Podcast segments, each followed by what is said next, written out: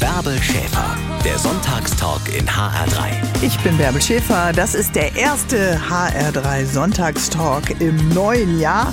Und wir schauen zurück nochmal auf unsere fantastischen Gäste und senden heute das Best of 2022. So langsam kehrt ja Normalität in unseren Alltag zurück. Normales Leben, wieder ausgehen, feiern, zusammen sein, gemeinsam lachen, anstoßen auf die nächsten 365 Tage. Das haben ja viele von uns äh, gestern gemacht. Aber ähm, es sah lange ganz schwierig aus für Künstler. Alle Bühnen zu, keine Auftritte. Comedian Atze Schröder war im vergangenen Jahr mein Gast und hat den Leerlauf genutzt und ein Buch über sein Leben geschrieben. Und er erzählt eben auch über das Geschenk, dass er inmitten von starken Frauen aufgewachsen ist. Atze Schröder 2022. Das hat mich schon stark geprägt. Einerseits äh, so ein Drei-Frauen-Haushalt. Mein Vater war ja viel unterwegs. Oma, Mutter, Schwester. Andererseits war ich natürlich auch wirklich der Pascha im Haus. Ich mhm. wurde der kleine Prinz. Ich wurde echt verwöhnt. Ja, deine Oma hat einen Stern gekauft, auf dem war damals das große Thema Abtreibung. Mein Bauch gehört mir, dass Frauen selbstbewusst entscheiden. Und der ja, Kioskmann ja. hat eine despektierliche Bemerkung gemacht. Sie hat die mit dem Gummiband zusammengerollte Zeitung genommen und ihm links und rechts damit eine gewatscht und sagt dann zu dir, Atze, draußen vor der Straße, rede dummen Menschen nicht nach dem Mund. Also du hast auch richtige Lebensweisheiten immer wieder mitbekommen. Also wir waren ja nie besonders reich, um das mal vorsichtig auszudrücken. Mhm. Und waren, glaube ich, die Letzten äh, bei uns in der Kleinstadt, die ein Telefon kriegten und die Letzten, die ein Auto hatten. Aber was immer hoch im Kurs stand, war Bildung. Schon äh, mhm. von meiner Oma ausgehend. Das war eine sehr gebildete Frau und das kam, ich will nicht sagen an erster Stelle, da war sicher Essen und Trinken, aber dann kam mit Sicherheit schon eben die geistige Nahrung, die Bildung. Und bei uns gab es immer viele Bücher im Haus. Dann äh, mein Vater hatte auf äh, welche Art auch immer ein Klavier besorgt, damit äh, wir Kinder Klavier spielen lernen und so ein musikalisches Fundament da ist. Das kann man halt wirklich auch nur jedem raten, sich mit den Kindern so auseinanderzusetzen, weil auf diesem Fundament lässt sich so viel aufbauen und Bildung ist halt wichtig, um hm. nicht irgendwelchen Strömungen Raum zu geben. Ja, dein Vater, der nimmt ja eine sehr große Rolle ein in Blauäugig, deinem aktuellen Buch. Also auf der einen Seite natürlich auch als Musiker, als Bühnenmensch, als Mensch, um den sich schnell die Leute scharren, wenn ja. er Geschichten erzählt, als Verkuppler einsamer Herzen. Was würdest du denn sagen? Was hast du von ihm über Männlichkeit, über Erwachsensein eigentlich gelernt? Ja, mein Vater war ein Typ, der äh, eine unheimliche Wärme ausstrahlt. Das war jemand, ich hoffe, das wird jetzt nicht falsch verstanden. Äh, das war jemand, egal in der Kneipe, im Restaurant, auf Feiern, wo sich die Frauen versammelten um ihn, aber eben auch die Kinder. Das beschreibt schon mal so ein bisschen die Ausstrahlung meines Vaters und den, äh, die mentale Einstellung. Und äh, mit Kindern konnte er halt auch immer sehr, sehr gut, mit Frauen auch. Aber auf der anderen Seite hatte der immer auch den Schalk im Nacken und war auch schon, ähnlich wie ich, gern mal drüber der hatte dann so meine Mutter als Korrektiv, die dann sagte, Hugo, jetzt, äh, jetzt ist doch mal gut. Den Kennenlernspruch deines Vaters bei deiner Mutter, immer wenn die sich im Büro gesehen haben. Was hat dein Vater gesagt äh, zu deiner Mutter im äh, Büro äh, formaler Geschäft? Meine Mutter heißt ja Clara oder hieß Clara. Äh. Er hat zu ihr gesagt, Clara, ich bin alles, wovon du jemals geträumt hast, nur mit Bauch. das ist so, so schön. Im Buch beschreibst du deine Mutter als die Frau, die den Laden zusammenhält, wie Toni Kroos nur nicht tätowiert. ja, meine Mutter war echt passsicher. Aber äh, ja, auf diese Analogie bin ich eigentlich besonders stolz. dass sie eine gute Mittelfeldspielerin war. Sie hat das irgendwie auch genossen. Äh, und äh, mein Vater war halt der Stürmer, der vorne, wenn er die Bälle gekriegt hat, gnadenlos aufs Tor geschossen hat, mhm. pointenmäßig. Ich hatte lange Zeit Schwierigkeiten mit meiner Mutter und wir haben uns Gott sei Dank dann zu ihrem Lebensende auch sehr, sehr versöhnt und ich konnte das kleine Mädchen besonders ganz am Schluss verdammt gut verstehen. Mhm. Sie ist die, die gerne umsorgt hat und davon hast du ja auch sehr profitiert. Der junge Atze, der eigentlich äh, weder abspülen noch sonst was musste, groß Verantwortung musstest du weniger tragen, oder? Äh, das stimmt wohl. Und was sich jetzt nur traumhaft anhört, äh, hat mir doch später das Leben oder auch heute noch etwas schwierig gemacht. Ich war vor das ist jetzt kein Witz, äh, du lachst sowieso da nicht drüber, aber äh, das ist wirklich ernst gemeint. Ich war vor drei Jahren zum ersten Mal im Supermarkt. es tut mir alles so leid. Du warst, was? Ja, ich, ich musste mich nie um irgendwas kümmern. So, nein, ich bin vor drei Jahren nach Hamburg umgezogen und da war ich dann jetzt mal wirklich auch gefordert, äh, mich selbst zu versorgen. Sonst bin ich ja entweder in Hotels, schon in meiner Musikerzeit. Ich bin ja sehr früh angefangen, mit verschiedenen Bands auch auf Tour zu sein. Mhm. Oder ich war zu Hause, da war auch für alles gesorgt. Und äh, später im Leben, als ich dann in einer festen Partnerschaft war, hatten wir auch die Aufteilung, dass ich, äh, wenn ich schon so viel unterwegs bin, mich zu Hause so ein bisschen raushalte, um das mal vorsichtig auszudrücken. Hast du bei Tinder angegeben, okay, ich mache keine Hausarbeit, ich fasse keine Müllbeutel an? Hat sich doch einer Kann gemeldet. Man das angeben? Das, äh, Weiß nein, aber nicht. Nein, es war ja gar keine böse Absicht dahinter, aber irgendwie hat sich nie ergeben. Und mhm. jetzt heutzutage ist es eines der großen Abenteuer für mich, in den Edeka oder zum Rewe mhm. zu gehen und da selber Sachen zusammenzustellen. Okay. Also wenn der Spülschwamm anfängt zu müffeln, da musst du die mal wechseln. Solche Sachen weißt du dann ja gar nicht. Ich bin für jeden Tipp dankbar. Ich habe sogar letzte Woche Fenster geputzt. Krass. Noch mit Zeitungspapier oder schon? Äh den Trick habe ich auch gehört. Ich habe aber äh, zwei Versionen. Ich habe ein Tutorial angesehen auf YouTube ein Fensterputz-Tutorial. Ja, ich habe das schon mal äh, in München versucht. Da ist mir dann, aber da hatte ich auch mal kurzfristig eine kleine Wohnung. Da ist mir dabei der Schmutz einmal ins Bett gefallen. Dann habe ich doch wieder im Bayerischen Hof übernachtet. Also noch viel zu tun in Sachen Haushaltskills. Bei Comedian Atze Schröder. Er war Gast bei mir im HR3 Sonntagstalk 2022. Um das Ungleichgewicht bei der Care-Arbeit zu Hause kümmert sich Journalistin Alexandra Zykonow. Darüber hören wir gleich noch mal einiges hier im Best of 2022. Guten Morgen 2023. Ihr hört den HR3 Sonntagstalk, das Spannende aus dem vergangenen Jahr, die spannendsten Gäste. Und äh, jetzt beschäftigen wir uns mit dem Thema Gleichberechtigung. Wie sieht's denn damit bei euch zu Hause in der Familie aus? Wer kocht, wer kauft ein, wer ist da am Elternabend, wer macht den Hauptteil der Hausarbeit? Wer von euch besorgt die Geschenke für Kindergeburtstage, die Schwiegereltern, wer denkt an die Arzttermine? Wer hat das alles im Blick? Beide? Oder läuft's anders? Die Journalistin Alexandra Zykonow ist jemand, der Ungerechtigkeiten in der Care-Arbeit, in der Gleichberechtigung innerhalb der Familie immer wieder ausspricht und anspricht. Sie löst damit Diskussionen aus und ist mit vielen Frauen über Social Media darüber aktiv im Austausch. Und sie war auch 2022 Gast bei mir im HR3 Sonntagstalk. Alexandra Zykonow, kurzer Rückblick, Best of 22. Eine Mutter schrieb mir mal, der Vater geht immer mit der Tochter zum Friseur. Das ist so ein bisschen so deren Ding, deren Tradition. Und irgendwann konnte der Vater nicht. Dann ist die Mutter zum Friseur gegangen und die Friseurin ist wohl total aus den Latschen gekippt, weil sie dachte, mein Gott, ich dachte, sie wären tot.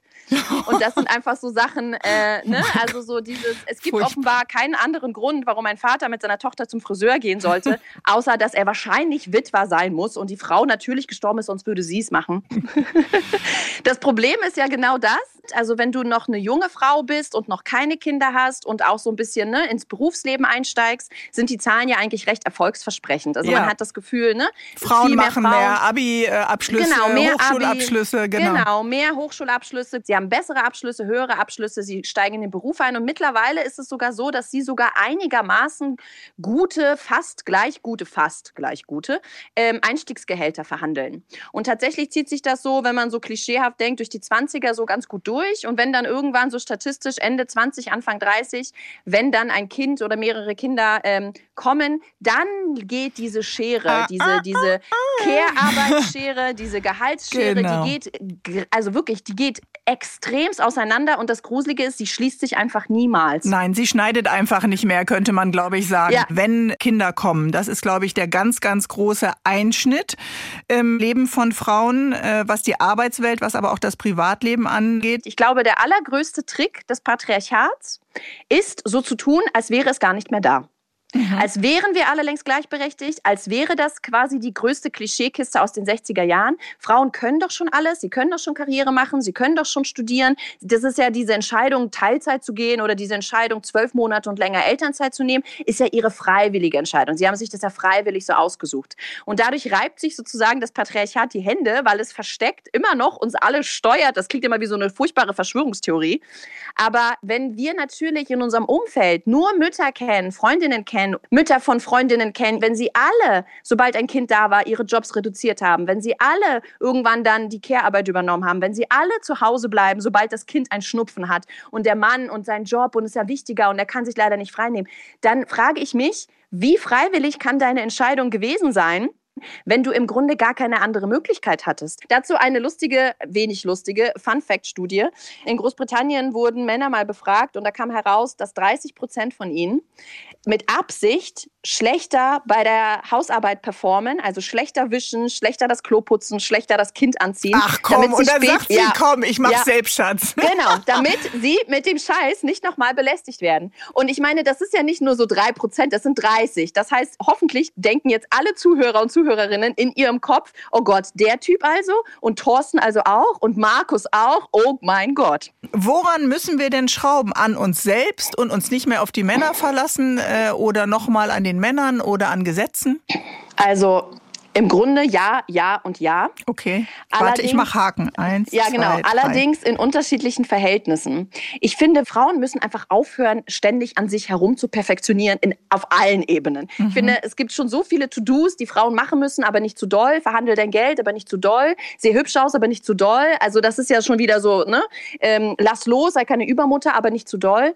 Wir haben einfach diese unfassbare Doppelbelastung. Man erwartet von uns sowohl Karrierefrauen als auch super duper Mom of the Year zu sein. Mhm. Und komischerweise trifft das auf die Väter aber nicht zu. Also sie müssen im Grunde nur noch die Ernährer sein, was aber auch sehr viel Druck auslöst, ehrlicherweise. Aber sie haben nicht dieses Rabenvater-Problem, was Mütter sofort haben. Sagen es denn die Frauen auch, was äh, der Rucksack ist, den sie eigentlich mitschleppen an Belastung? Wird das ausgesprochen? Natürlich sollten die Frauen, die in privilegierten Beziehungen auf Augenhöhe leben und die vielleicht auch keine finanziellen Nöte haben in dem Sinne, vorangehen und streiten und da natürlich ihren Mann auf den Pott setzen, weil sie diejenigen sind, die die Möglichkeiten haben, genau das zu tun. Hm. Also einfach zu dem nächsten Abendessen mit Freunden mal gehen und kein Geschenk äh, vorher schon selber organisieren, sondern mal gucken, ob er dran denkt? Zum Beispiel, zum so Beispiel einfach das mal Problem, die Sache nee, gegen die Wand nee, fahren. Auch, nee, ehrlich gesagt, auch das nicht, weil das wird ja auch immer gern geraten. Ne? Lass doch den Dreck so lange liegen, bis es ihn selber mhm. stört. Das Problem ist, dass sobald dann Besuch ansteht, die berühmte Schwiegermutter oder ne, Freunde zu Besuch und es sieht aus wie Sau, wird niemand, und wenn wir jetzt alle ehrlich zu uns sind, wenn wir alle ne, in uns gehen, wenn wir in einer dreckigen Wohnung plötzlich zu Gast sind, niemand wird sagen, oh, da hat der Typ aber nicht ordentlich gesaugt. Alle werden denken, boah, was ist denn mit der Frau los? Weil die sitzen hier aus aus. Das heißt, ne, das wird dann wieder der Frau negativ ausgelegt. Dann ist sie wieder die schlechte Hausfrau, die schlechte Köchin, die schlechte Mutter. Dann hat sie nicht die Fingernägel geschnitten, eigentlich war der Vater zuständig, sie hat es einfach mal liegen lassen. Dann hat sie seine Haare nicht gewaschen, eigentlich war der Vater für die Hygiene dran, aber sie wollte es mal liegen lassen. Also, ne, das ist dann immer wieder von Nachteil für die Frau. Deswegen bringen leider auch solche Tipps sehr, sehr wenig. Mist. Was ich tatsächlich immer mitgebe, wenn man nicht unbedingt auf die neuen Gesetze warten möchte und keine großen Kapazitäten hat, um Streiks oder Petitionen zu organisieren, was ich sehr gut verstehen kann. Ich glaube, der allergrößte und erste Hebel ist tatsächlich, sich überhaupt bewusst zu werden, dass das alles ein riesengroßes Problem ist. Dass das mhm. nicht mein eigenes Vergehen ist. Ich bin irgendwie zu blöd. Ich habe meine Zeit nicht richtig im Griff. Ich bin irgendwie überfordert mit Kind und Arbeit, sondern es ist ein globales, quasi ganz tägiges Problem für 50 Prozent der Weltbevölkerung. Also es gibt Ärztinnen, die sprechen schon von ganzen kollektiven Mütterburnouts. Und wenn wir das Wort kollektiv in den Mund nehmen, dann können wir allen Frauen einzeln sagen, du bist nicht schuld, du bist nicht schuld, du bist nicht schuld, sondern das System ist schuld. Und dann wäre vielleicht eine Lösung, sich Verbündete zu suchen, andere Frauen, das Thema zu enttabuisieren, es anzusprechen und dann gemeinsam etwas zu verändern. Alexandra Zykonow war mein Gast in 2022 und viele andere natürlich auch noch mehr. Ihr hört das Best of vom HR3 Sonntagstalk. Jochen Schropp, den kennt ihr sicherlich als Moderator, als Schauspieler, zum Beispiel als Tierarzt sonntags in der ARD-Familienserie Tiere bis unters Dach. Jochen hat eigentlich nie versteckt schwul gelebt, aber laut gesagt, hey, ja, ich liebe Männer, das hat er erst vor ein paar Jahren in einem offenen Brief in einem Printmagazin. Er hat viel getan in Sachen Toleranz gegenüber queeren Menschen und er ist auch der Meinung, da muss man noch sehr viel mehr tun. Als er bei mir zu Gast war, habe ich ihn erstmal gefragt, gefragt, ob er als äh, Frühstücksfernsehmoderator eigentlich ein Morgenmensch ist. Und erstaunlicherweise ist er, ich glaube, keiner. Deswegen bin ich ja auch nur noch Vertretung beim Sat1 Frühstücksfernsehen. Also ich äh, kann dann mal früh ins Bett gehen, wenn ich gebraucht werde. Aber ich muss sagen, als ich das wirklich wöchentlich gemacht habe, also immer mit einer Woche Pause und dann wieder eine Woche.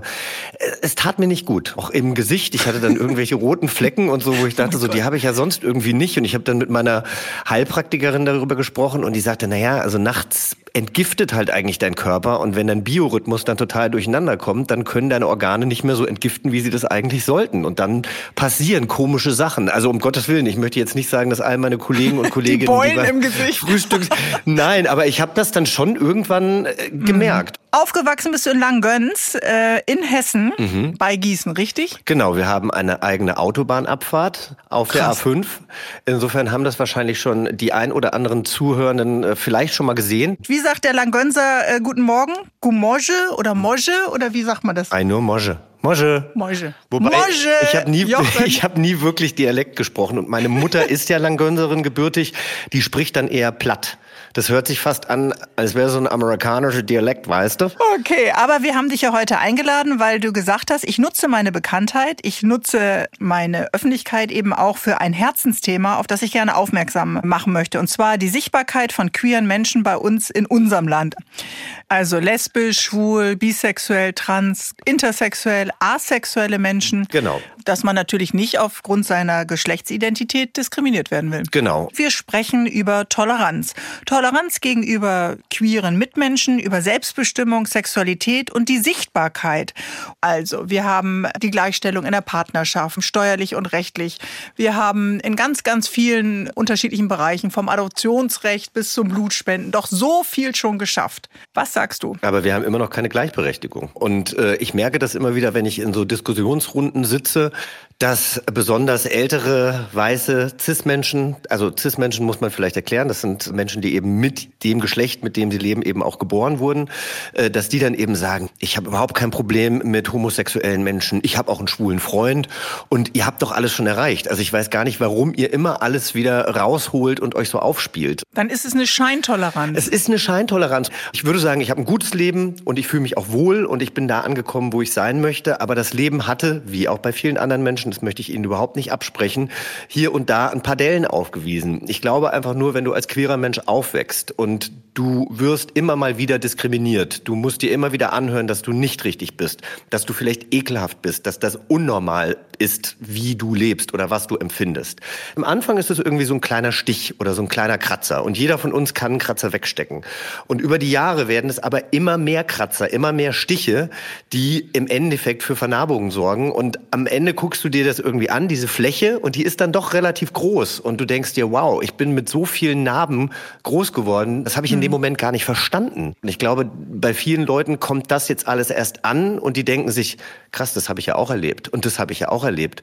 Und dass diese ganzen Wunden natürlich da waren, daran erinnert man sich, aber wir Menschen sind ja auch wirklich gut im Vergessen und Verdrängen. Naja, aber kann man wirklich vergessen, wenn man dann im Schwimmbad unter unter das Wasser so lange getaucht wurde, dass du Angst hattest, ich ertrinke vielleicht, dass du überhaupt nicht mehr gerne ins Freibad gegangen bist oder in die Schule und dass du ganz, ganz oft, das schreibst du ja wirklich sehr deutlich auch und da hat, hatte ich auf jeden Fall beim Lesen immer das Gefühl, ich möchte den kleinen Jochen so in den Arm nehmen, ja, mhm. weinend eingeschlafen bist, weil du einfach auch in der Schule so stark äh, gemobbt wurdest, weil du Barbies hattest, weil du da vielleicht auch schon ausgesprochen hast, dass du schwul bist. Nein, das habe ich nicht vergessen. Also ich, das war natürlich natürlich richtig, richtig schlimm und hart mhm. für mich. Das habe ich nicht vergessen. Aber ich hatte zum Beispiel vergessen, dass mein Vater, als ich damals von drei schwulen Freunden Besuch hatte und noch in meinem Elternhaus gewohnt habe, dass der gesagt hat, aber wenn ihr im Wohnzimmer sitzt, dann zieht bitte die Vorhänge zu. Daran hat mich meine Schwester erinnern müssen. Wie hat denn Jochen, deine Familie reagiert, als du gesagt hast, ja, ich bin schwul, damals in Langgöns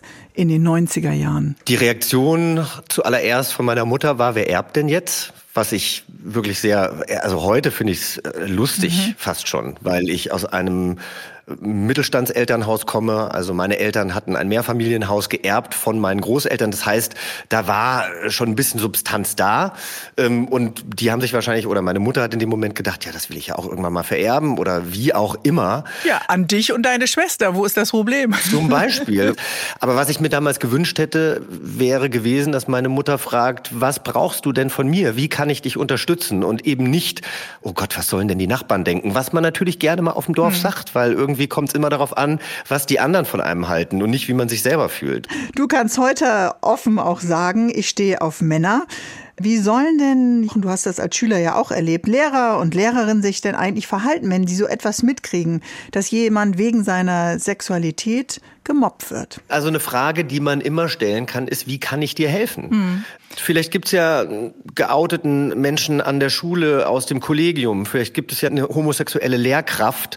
Und wenn man das als heterosexuelle Person mitbekommt, dass man äh, vielleicht eher auf diese Person verweist, weil die einem natürlich ganz andere Ratschläge geben kann. Aber wenn es um Beratungsstellen geht, man kann das natürlich, äh, glaube ich, am einfachsten ergoogeln. Es gibt aber auch Lambda, das ist ein Netzwerk für queere Jugendliche. Das gibt es teilweise in Großstädten. Also es gibt Lambda Berlin, es gibt aber auch Lambda Bund. Und wenn man äh, das eingibt, dann findet man auf jeden Fall die Kontaktseite und da könnte ich mir vorstellen, dass die so gut vernetzt sind, dass sie eben dann auch in dem Landkreis oder in der Nähe des Dorfes, in dem man lebt, dann eben mhm. auch Institutionen nennen können. Jochen Schropp, unser Gast, einer unserer Gäste im Jahre 2022. Gleich geht's weiter mit unserem Best-of.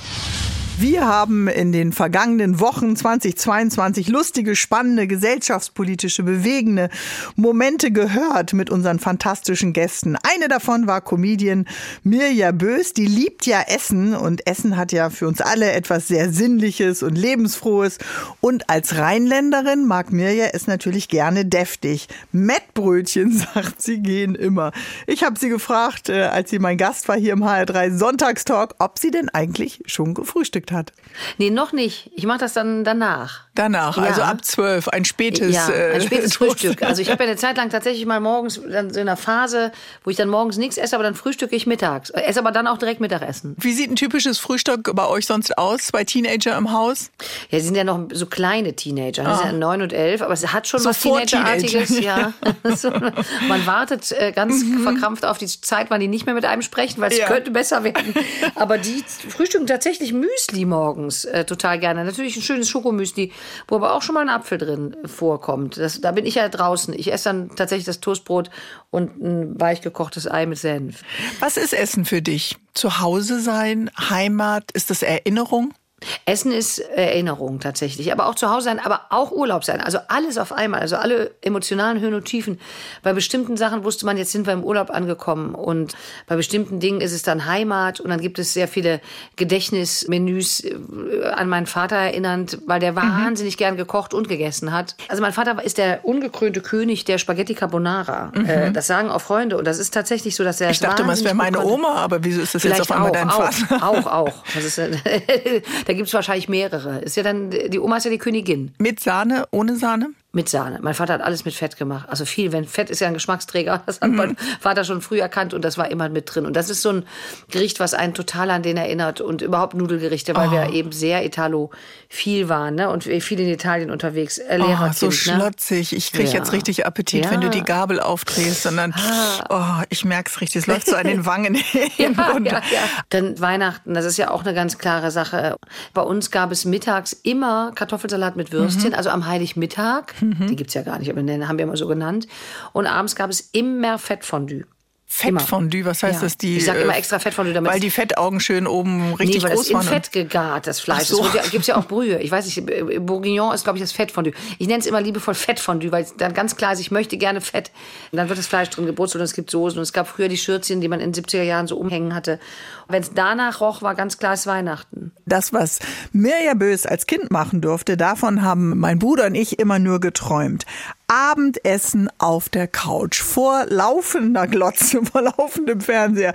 Mirja, wieso war dieses Schlaraffenland für euch Kinder bei euren Eltern eigentlich möglich? Das war bei uns, es wird natürlich pädagogisch begründet von meiner Mutter auch heute noch im Nachhinein und sie hat ja recht, weil meine Eltern beide Lehrer waren, gab es ein gemeinsames Mittagessen und es gab auch immer ein gemeinsames Frühstück. Also wir haben ja morgens, bevor wir alle zur Schule aufbrachen, zusammen am Frühstückstisch gesessen und gefrühstückt. Da musste man auch sein und beim Mittagessen waren wir auch wieder alle vereint oder eben mit meiner Oma Woraufhin meine Mutter dann gesagt hat, dann kann man doch abends auch mal die Zügel schleifen lassen. Tatsächlich wurde das Essen am Sofa kredenzt und das war total toll. Das fanden auch alle Kinder in der Klasse toll, dass man bei uns zu Hause dabei Cold Sievers gucken durfte und auf dem Sofa essen konnte. Und meine Kinder dürfen das übrigens auch. Hast du ein Lieblingsessen? Ich habe viele Lieblingsessen. Ich bin jemand, der sehr schwer sich tut zu sagen, das mag ich überhaupt nicht. Ich mag wirklich fast alles. Es gibt Sachen, okay, die ich lieber andere, mag als andere, aber andere haben eine Playlist. Nenn mir deine Lieblingsessensliste. Die Lieblingsessenliste, also oben auf der Playlist oben drauf steht äh, natürlich das Mettbrötchen, weil es auch äh, mental nicht anders geht und eben auch das Fondue. Also Fondue so, als wenn du das auch. Gefühl hast, du gehst dem Mettbrötchen fremd, wenn du jetzt irgendwie Stracciatella-Eis sagen würdest oder äh, keine Ahnung Germknödel. Germknödel ist, äh, ich bin ja nicht so eine Süße. Mm, ich merke das schon. Du bist ja eher so die Fettige. Ich stehe ja eher auf diese äh, süßen Sachen. Und es ist auch das Fondue. Also Fondue habe ich ja aufgebrochen. Ich habe das Fondue entweiht mittlerweile. Ich habe so ein Elektrofondue. Ich kann jetzt auch jederzeit unterwegs auch Fondue machen. Also bei mir ist das Weihnachten auf. Ich habe schon im Sommer im Garten Fondue gemacht. Mein Freund schüttelt den Kopf und sagt, mein Gott, jetzt macht die Alte wieder Fondue. Aber ich, dann stelle ich mir vor, es wäre Weihnachten. Handy am Tisch. Wie haltet ihr das zu Hause? Es ist eine Katastrophe, dieses Thema. Äh, eigentlich ist es bei uns ein Verbot am Tisch. Mhm. Also so, wir Erwachsenen kriegen es manchmal selber nicht hin, uns dran zu halten. Also wir sind da, ist, und dann verbieten wir es uns gegenseitig. Dann kommt eine Bockigkeit. Also mein, äh, es gibt bisher ja nur ein Kind, was ein Handy hat. Bei uns hielt das Handy Einzug mit dem Gymnasiumseinstieg und äh, ich finde es ein unfassbar schwieriges Thema, weil man äh, will nicht, also ich spieße da glaube ich eher ab und sage, das ist mir alles zu viel und zu viel Bildschirmzeit und sonst noch was. Andererseits werden die Kinder damit groß und wenn ich es früher gehabt hätte, wäre es auch anders gelaufen. Also das ist ein wahnsinnig schwieriges Thema, finde ich. Aber bei uns ist es grundsätzlich und wenn wir es schaffen, am Essenstisch verboten. Ich wollte es eigentlich auch auf der Toilette verbieten, weil das ist auch was, wo Männer wahnsinnig lange hin verschwinden zur ja. Toilette. Auch mein Sohn schon. Mit sehr, Telefon. sehr lange, oh, sehr, Gott. sehr lange. Ja, ja, genau. Das finde ich, müsste man mit auf die Liste setzen, nicht nur beim Essen, auch nicht mit aufs, auch nicht mit aufs Klo. Und man wundert sich auch, wie oft die dann aufs Klo gehen. Ja, ja. Mir ja bös. Eine unserer Gästinnen 2022 hier im HR3 Sonntagstalk. Und in der nächsten Stunde legen wir noch einen drauf. Judith Holofernes, der Gehirnchirurg Professor Peter Weikosi und die Eisschwimmerin Julia Wittig für euch. Ich möchte euch jetzt äh, zwei Menschen vorstellen, die viele von uns im vergangenen Jahr in dieser Gesprächsrunde berührt haben. Benny und Rolf kennen sich seit 25 Jahren, sind verheiratet, lebten über viele, viele Jahre ein unbeschwertes Leben, bis Benny eine ganz schlimme Diagnose bekommt, Demenz. Die beiden schaffen es trotzdem, ihren Lebensmut zu behalten und das Ehepaar meistert diesen Schicksalsschlag auf so ganz bewundernswerte, ganz zarte Weise gemeinsam eben, sodass wir alle darüber noch etwas über die Liebe lernen können. Auch und durch die Diagnose Demenz ist das Leben aber trotzdem der beiden eben nicht mehr, wie es einmal war. 2017, im Mai 2017, kurz vor Bennys Geburtstag, kam die Diagnose Demenz. Das zeichnete sich ab, dass Benny an sich selbst merkte, Mensch, irgendwas stimmt mit mir nicht, ich bin irgendwie vergesslich, ich kann mir Sachen nicht merken, mhm. es geht nicht mehr so wie früher. Ein Datum war zum Beispiel der Tag der Uhrenumstellung äh, zur Sommerzeit im März 2017, wo Benny zu mir kam und sagte, du, ich weiß jetzt nicht mehr, wie das geht. Und was ich aber nicht als ernst genommen habe, weil irgend sind wir mal ehrlich, wir alle rätseln jedes Jahr aufs Neue, stellen wir die Uhr jetzt vor oder zurück, geht uns ja allen so. Und ich habe das abgetan, habe gesagt, komm, gib her, ich stell dir die Uhr um. Aber Benny hat gesagt, du, ich gehe zum Arzt. Mhm. Und am Ende stand die Diagnose Demenz. Meine ersten Gedanken waren, das kann nicht sein. Äh, Demenz ist eine Krankheit, die betrifft nur ältere Leute. Ab 80 aufwärts sage ich jetzt mal einfach so, das kann nicht sein. Das muss eine Fehldiagnose der Ärzte sein. Mit 58 bekommt man noch keine Demenz. Wir stehen mitten im Leben. Das Leben geht jetzt erst richtig los. Wir haben noch ganz viele Pläne.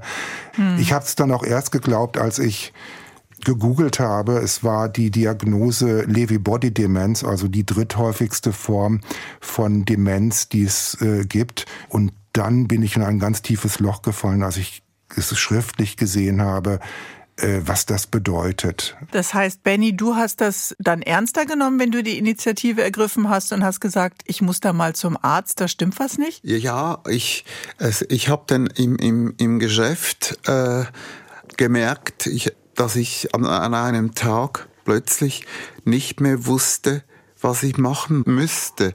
Ich, ich war, ich war, war ja in äh, Einzelhandel. Einzelhandel. Dann habe ich, wollte ich meine, meine Buchhaltung, Buchhaltung Lauf äh, machen. Und dann habe ich gemerkt, wie mache ich das denn jetzt? Welche Assoziation hattest du denn mit Demenz? Denn du bist ja von der Krankheit betroffen. Äh, damals habe ich noch mein Auto Aber gehabt und bin vom Spital nach Hause gefahren, mhm. habe im Auto gesagt, das war's jetzt mein Leben. Ich fahre morgen auf die Autobahn und fahre auf einen Baum. Also du hattest ganz konkrete Suizidgedanken. Ja. Und dann habe ich aber, ist, ist, mir wieder angekommen, das kann ich Rolf nicht antun. Mhm. Wenn ich alleine gewesen wäre, dann, dann hätte ich es gemacht. Also die Liebe ist der Grund, warum ihr beide äh, sagt, das, was wir dann noch haben in dieser Liebe, das können wir auch teilen? Ja. Genieße einfach jeden Tag. Die Vergangenheit, die können wir nicht ändern, mhm. das ist nun mal so. Zukunft wissen wir auch nicht unbedingt, was in Zukunft sein wird. Man kann es nur abschätzen. Genieße das hier und jetzt. Ich finde, das ist mhm. für jeden Menschen wichtig, aber auch für jeden Menschen besonders wichtig, die eine Krankheit haben und besonders wichtig für Menschen, die von einer Demenz betroffen sind. Und irgendwann haben wir als wir sprachlos waren nach der Diagnose, irgendwann haben wir uns weinend in den Armen gelegen und gesagt, es ist nun mal so und jetzt rocken wir das Ganze und wir versuchen mit der Krankheit gut umzugehen.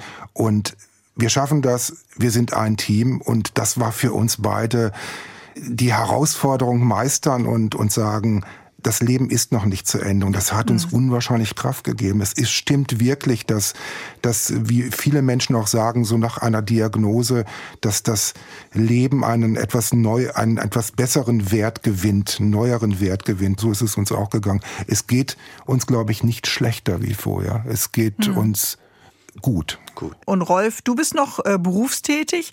Wie bist du denn tagsüber dann unterwegs oder versorgt? Geht das noch alles alleine, lieber Benny? Äh, nein. Rolf, der zieht mich an. Mhm. Um, Halb sechs stehen wir auf gemeinsam. Ja. Was jetzt das Neueste ist, Benny geht jetzt zur, an der Tagesbetreuung, zu einer Tagespflege. Benny wollte erst nicht, das ist ja auch eine normale Reaktion. Mhm. Und ähm, ich kann, glaube ich, für dich sagen, und du sagst es auch selbst, äh, die Tagespflege ist ein sehr, sehr großer Gewinn für dich. Du gehst da sehr, sehr gerne hin. Ja. Warum ist das ein Gewinn? Weil ich wieder unter, unter, äh, unter, unter Leute bin. Mhm. Er ist dort gut aufgehoben. Er ist ein kleines Alpha-Tier, würde ich sagen. Er unterhält die, er unterhält die Leute schon. Er singt mit ihnen. Er, er bringt Stimmung in die Bude so ein bisschen. Das möchte ich auch in meiner Demenzgruppe haben, wenn ich das mal haben sollte, wenn wir zusammen singen, lieber Benny. Bennys Demenz zwingt euch beide, sich Zeit zu nehmen. Ja, die Prioritäten haben sich ein bisschen verschoben. Dieses Gefühl, mehr zu genießen, den Augenblick mehr mhm. zu genießen, das ist äh, stärker geworden. Die Gespräche drehen sich natürlich auch viel um die Krankheit und es sind auch nicht immer nur gute Gespräche. Es ist nicht immer nur Friede, Freude, Eierkuchen. Wir haben ab und zu auch ernste Gespräche, wo wir uns anschließend äh, weinend in den Armen liegen und so ein bisschen deprimiert sind. Das gehört natürlich auch dazu. Mhm. Aber natürlich irgendwie immer versuchen, den Augenblick doch zu genießen und nicht darüber zu trauern, was nicht mehr geht, sondern ich finde viel wichtiger, und da denkt Benny genauso, das wertzuschätzen, was noch geht. Ein Team, eine Krankheit und die Liebe im Gepäck, das war das Gespräch mit Benny und Rolf über die Demenz. Die Band Wir sind Helden, die kennen wir alle. Und das vor allen Dingen wegen der fantastischen Songtexte von Frontfrau Judith Holofernes. Die Band, die gibt's nicht mehr. Und Judith macht solo weiter, als Musikerin, aber eben auch als Autorin. Sie hat ein Buch geschrieben über ihre Heldenzeit und entblättert darin das Schöne und eben auch die bitteren Seiten des Erfolgs, der Charts, des Drucks, den eben Ruhm auch hat. Zum Beispiel an die groteske Bestimmung ihres Marktwertes. Es war kurz bevor mein erstes Soloalbum rauskam, hatte ich plötzlich eine Studie zu Hause auf dem Tisch liegen, die mir jemand quasi zugespielt hatte. Eine plattenfirmeninterne Studie über mich und meinen Marktwert. Und da waren Leute auf der Straße befragt worden. Und da ist nicht nur rausgekommen, dass erstens die meisten Leute zwar große Zuneigung zu Wir sind Helden haben, aber überhaupt nicht wissen, wer Judith Holofernes oh ist. Ähm, also die allermeisten, die so sagen wir mal, Drive-by-Fans waren. Ja, also die so, weiß ich nicht, halt nur ein Wort gut fanden, was man ja niemandem übel nehmen kann, so, ne? Aber jetzt nicht die aller, allerengsten Fans wussten einfach nicht, wer ich bin. Vier Echos, hunderttausende Fans, Millionen verkaufte CDs. Judith, was hat diese Studie mit dir gemacht? Das, was mich, glaube ich, am meisten getroffen hat, war ehrlich gesagt gar nicht das mit der Namensbekanntheit, sondern also die wurden auch befragt zu meinen neuen Fotos, die ich gemacht hatte. Und auf den Fotos hatte ich Lust gehabt, was Neues auszuprobieren und mich endlich nach zwölf Jahren irgendwie neu zu erfinden und hatte halt so spielerische Fotos mit irgendwelchem absurdem Zeug, irgendwelchen Kopfputzen und so gemacht. Und ich fand die super. Und es kam heraus, dass im Prinzip äh, das Volk auf der Straße möchte, dass ich für immer so bleibe, wie ich bin. Und du hattest ja, ja. den Wunsch nach Veränderung. Du hattest den Wunsch nach diesem Solo-Projekt. Aber was heißt dann Erfolg? Erfolg ist das dann eben nicht immer verbunden mit Sichtbarkeit offensichtlich. Ja, ich meine, wir hatten mit den Helden natürlich auch wirklich alles gegeben, um das zu verhindern, mhm. dass ich da irgendwie besonders rausfalle, ne, muss man sagen. Also wir hatten ja so ein Einer für alle, alle für einen mhm. Ethos und haben irgendwie jeden Journalisten oder jeden Fotografen weggebellt, der irgendwie wollte, dass ich mich auf Fotos nach vorne stelle. Und wir mhm. haben in den ersten Jahren immer geguckt, dass wir alle gleich viel sagen in Interviews, bis dann irgendwann Jean, dem ich das sehr hoch anrechne, der Keyboarder und mhm. quasi mein, mein Haupt vielleicht Songwriting-Partner, der hat dann irgendwann gesagt, dass ihm das zu blöd ist und dass er auf keinen Fall mehr meine Texte erklärt. Es ist schon ein hartes Geschäft und das darüber nachdenken ist dir ja gelungen in die Träume anderer Leute. Aber dieser Titel hat natürlich auch etwas in Anlehnung an das, was vielleicht andere wollen, versucht man zu erfüllen und verliert sich dabei ja. ein bisschen selbst. Absolut. Na, dass ich irgendwie in meinen Songs immer so wahnsinnig aufmüpfig war und äh, lustigerweise ja auch mit der Band in vielen Entscheidungen tatsächlich sehr frei. Also ich war schon sehr ja, furchtlos in ganz vielen Fragen. Also ich habe äh, ohne der Wimper zu zucken irgendwelche Sponsorings abgesagt und mich mit irgendwelchen Medien angelegt und so. Aber ich war halt immer unheimlich geschmeidig gegenüber den Leuten, mit denen ich gearbeitet habe. Mhm. Also ich wollte einfach immer unheimlich gerne als tüchtig und äh, verlässlich und ne, irgendwie geländegängig, geländegängig, ja, genau. unkompliziert, äh, unkompliziert rüberkommen und war darauf sehr stolz. Und das hat Jahre gedauert, bis ich dann irgendwann festgestellt habe, dass äh, das ein Anspruch ist, der einen natürlich kaputt macht. Hm.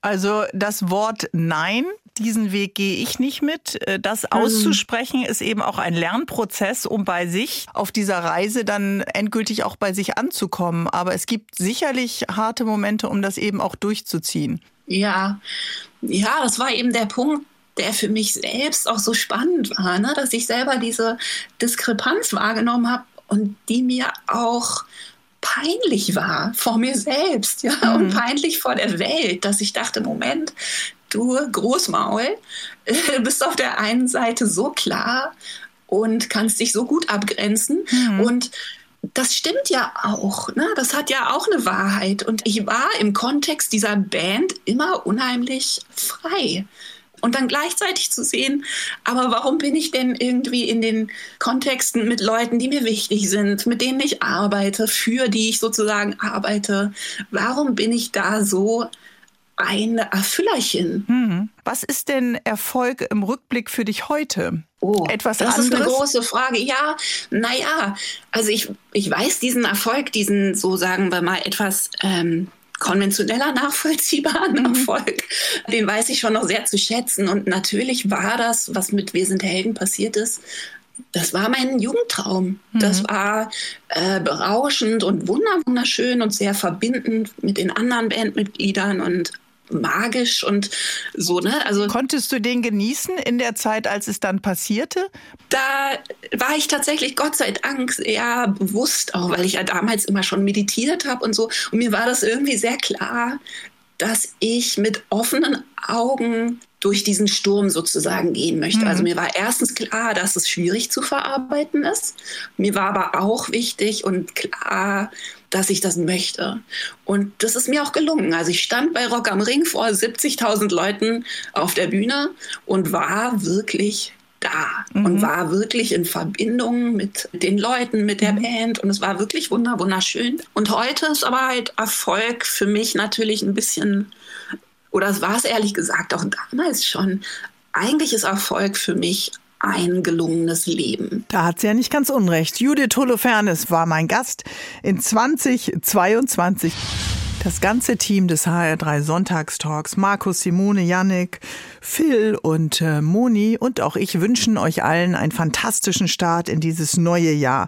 Wir haben ja hier sonntags nicht immer nur prominente Gäste zu Gast im HR3 Sonntagstalk, sondern auch Menschen mit faszinierenden Leidenschaften, mit ungewöhnlichen Schicksalen oder eben ganz wahnsinnig spannenden Berufen. Einer von ihnen ist Professor Dr. Peter Weikosi, Spezialist für Gehirn- und Wirbelsäulenchirurgie an der Charité in Berlin.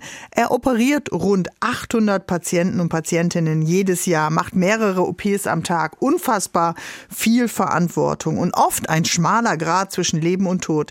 Ich habe ihn gefragt, wie so ein typischer Arbeitsalltag für einen Gehirnchirurgen aussieht. Also ich beginne um 6.30 Uhr, ähm, dann mit der Arbeit in der Klinik. Um 6.45 Uhr ähm, haben wir dann eine Visite. Das heißt, wir drehen die Runde auf den Stationen und ich sehe die Patienten, für die ich verantwortlich bin, die ich operiert habe.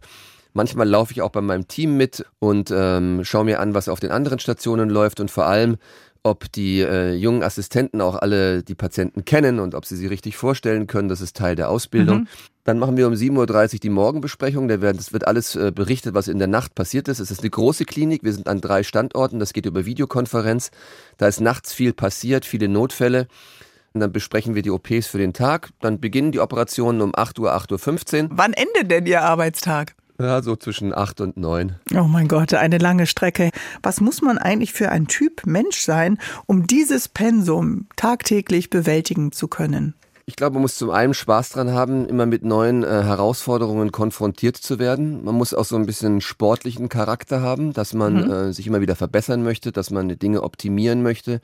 Man braucht auch so ein bisschen ähm, das Verantwortungsgefühl und die Energie, sich für andere einsetzen zu wollen. Denn das Pensum bestimme ja nur zum Teil ich. Das Pensum wird ja auch durch die Patienten bestimmt, die wir versorgen wollen und die wir sehen wollen. Und wir sind natürlich auch stolz darauf, dass viele den Weg hierher finden und denen wollen wir auch gerecht werden. Jetzt muss man eine ruhige Hand haben. Und äh, was braucht man noch? Also äh, braucht man eine besondere physische äh, Fähigkeit? Es ist ja auch eine physische Arbeit am OP-Tisch.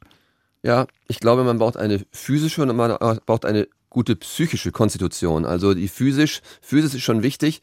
Man sitzt zwar bei vielen Operationen, mhm. die wir am Mikroskop durchführen, aber natürlich ist es eine Ganzkörperanspannung.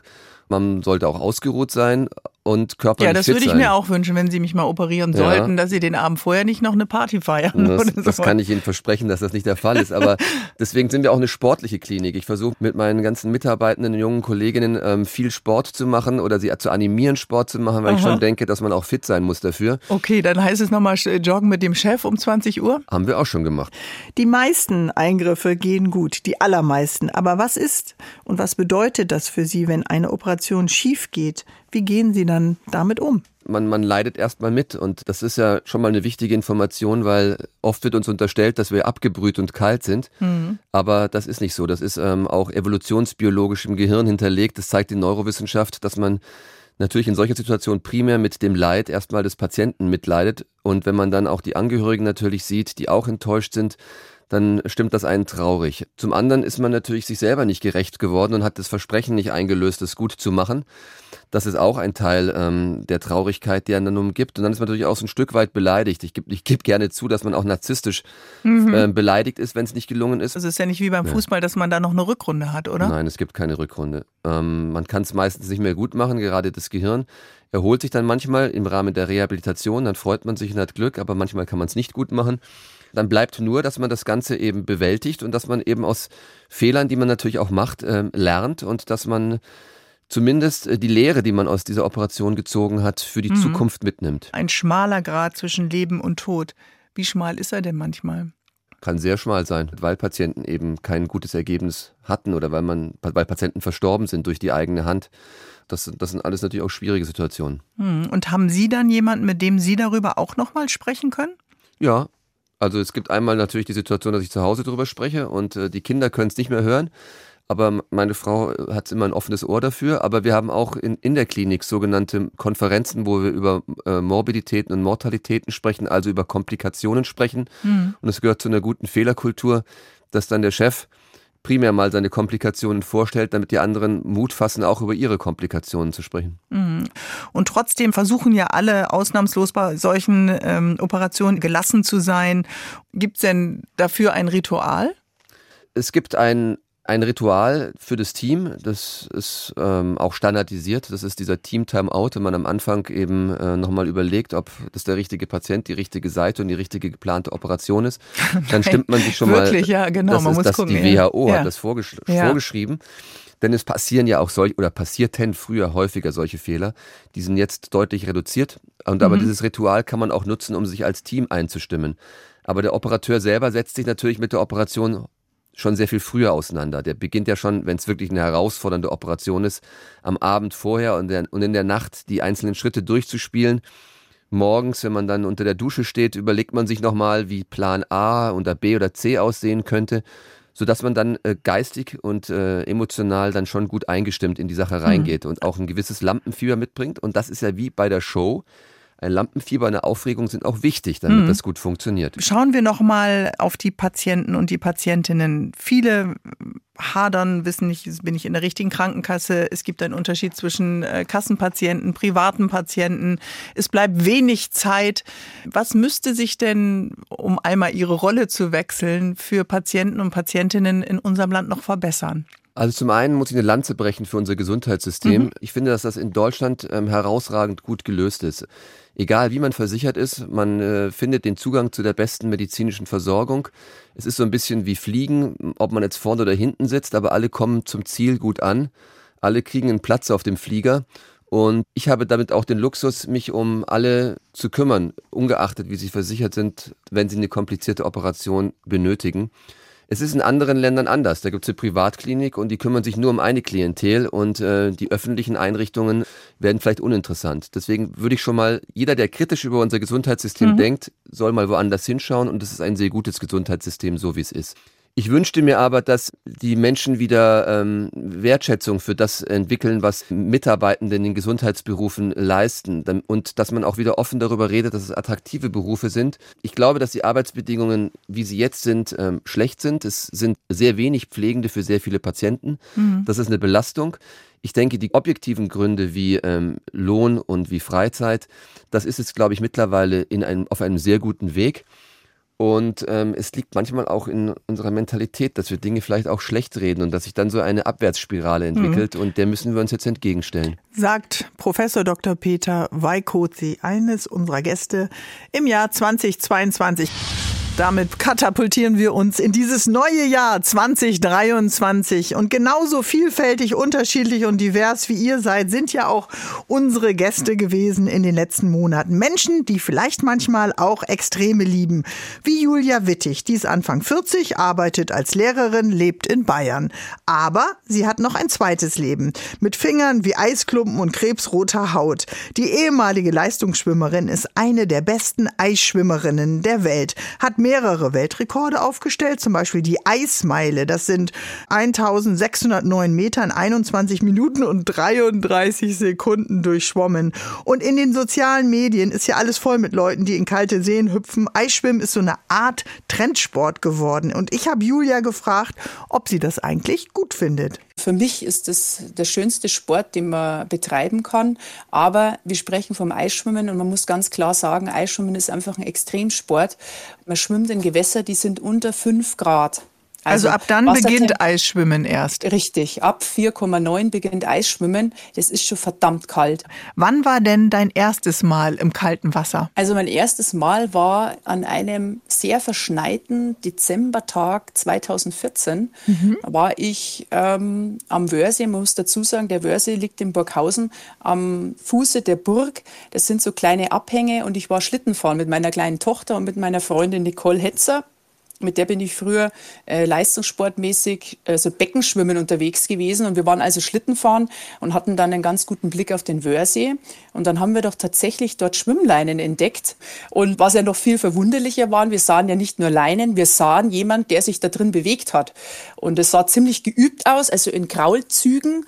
Und dann sind wir gleich hin und haben geschaut. Dann hat es sich um Christoph Andratsch gehandelt, der ähm, die ersten deutschen äh, Eisschwimmmeisterschaften veranstaltet hat im Januar, also ein paar paar Wochen später. Den haben wir gekannt vom früheren Leistungssport äh, Schwimmen und dann kam er gleich ins Gespräch und er hat gemeint, ob wir das nicht auch mal probieren wollen. Was war denn dieser Reiz zu sagen, das versuche ich. Ja, weil es einfach verrückt ist. Ich mag verrückte Sachen und ähm, es war einfach klirrend kalt. Es war Schnee draußen. Der See war ja zugefroren. Es war nur ein klitzekleines eisfreies Loch.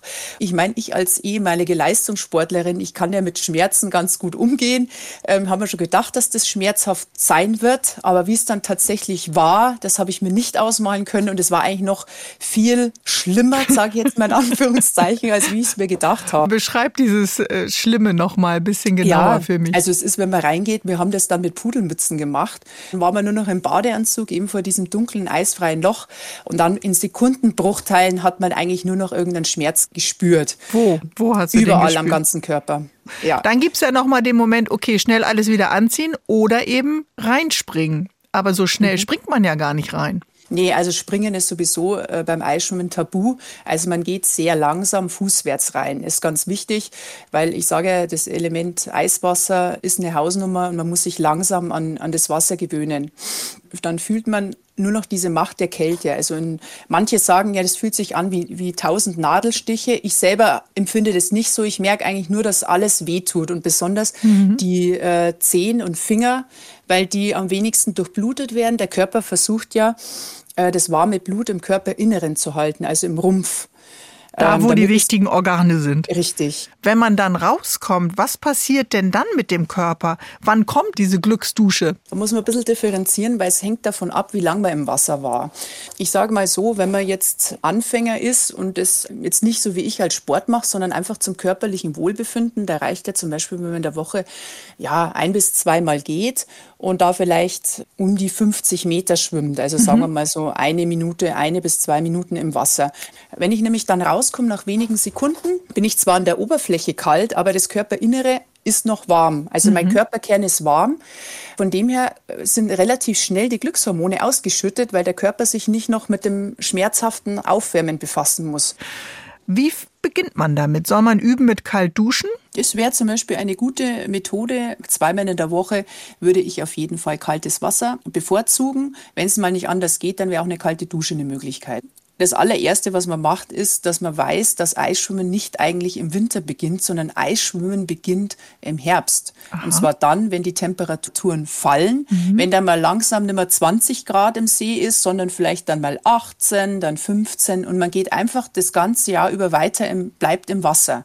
Das ist mit eigentlich die beste Methode, um den Körper ein bisschen an die fallenden Temperaturen mhm. zu gewöhnen. Man muss noch sich anders vorbereiten. Was gehört dazu, außer regelmäßig jetzt zu schwimmen? Was noch? Ganz wichtig, dass man nie allein zum Eisschwimmen geht. Mhm. Das ist einfach ein Sicherheitsaspekt, den muss man unbedingt beachten, weil wenn man dann tatsächlich mal Hilfe braucht, dann muss einer Notruf absetzen können. Das heißt, ich brauche unbedingt einen Begleiter an Land. Dann sind Punkte wichtig, zum Beispiel dass man sich vom Eisschwimmen nicht aktiv erwärmt, dass man dann eine Runde joggt vorher oder, oder Seil oder, hüpft oder sowas. Ja, genau, weil sich da die Körpertemperatur mehr erhöht und dann hat man größeres Temperaturgefälle. Das ist eigentlich so ähnlich wie die, ja, die Wasserwacht oder die DLG immer im, im Sommer warnt, äh, nicht erhitzt ins Wasser gehen und so ähnlich kann man sich vorstellen. Mhm. Und diese ganzen Effekte, dass man sagt, der Körper bereitet sich langsam auf die Belastung vor, das ist, wenn ich ins Eiswasser gehe, ist das in Sekundenbruchteilen ist das weg, weil die Kälte alles überlagert. Also es bringt auch nichts. Okay, und wenn du sagst, ich schwimme ein paar Bahnen, von was für einer Strecke sprichst du und von welchem Zeitfenster? Es kommt darauf an, wie ich mich vorbereitet habe. Also als ich hier angefangen habe, habe ich ja von wenigen Sekunden berichtet und so muss man es auch starten. Das steigert man langsam. Ich bin dann zum Beispiel im Jahr drauf, bin ich dann 500 Meter mal im Wettkampf geschwommen und dann im Jahr drauf 1000 Meter. Also ich habe da schon wirklich eine lange Vorbereitungszeit gehabt.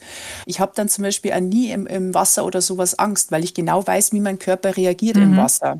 Also für mich mich macht eigentlich der Reiz das aus, dass man einfach mal ein bisschen aus seiner Komfortzone rauskommt, einfach mal was macht, wo man sich überwinden muss. Mhm. Und das ist bei mir jetzt auch nach all den Jahren, ich mache das ja mittlerweile ich seit sieben Jahren, ist es für mich nach wie vor auch immer noch eine Überwindung, da reinzugehen. Aber wenn man rauskommt, wenn man das dann geschafft hat, dann ist es wirklich was so, dass das glücklich macht. Wenn man sich denkt, Mensch, hey, äh, andere sind dick vermummt und ich äh, bin jetzt da im Badeanzug und gehe da in das kalte Wasser rein und man fühlt sich tatsächlich sehr, sehr gut, dass man sowas gemacht und auch geschafft hat. Ja, die eigene Komfortzone verlassen. Vielleicht habt ihr euch das auch vorgenommen für 2023. Vielleicht fangt ihr an mit dem Eisschwimmen, egal welchen Traum ihr leben wollt. Ich wünsche euch von ganzem Herzen Gelassenheit. Ich wünsche euch Frieden, Glück, Erfolg und Zufriedenheit für das neue Jahr 2023. Und nächste Woche sind wir wieder da mit einem neuen Gast. Habt ein Happy 2023. Ich bin Bärbel Schäfer. Zu Hause in Hessen.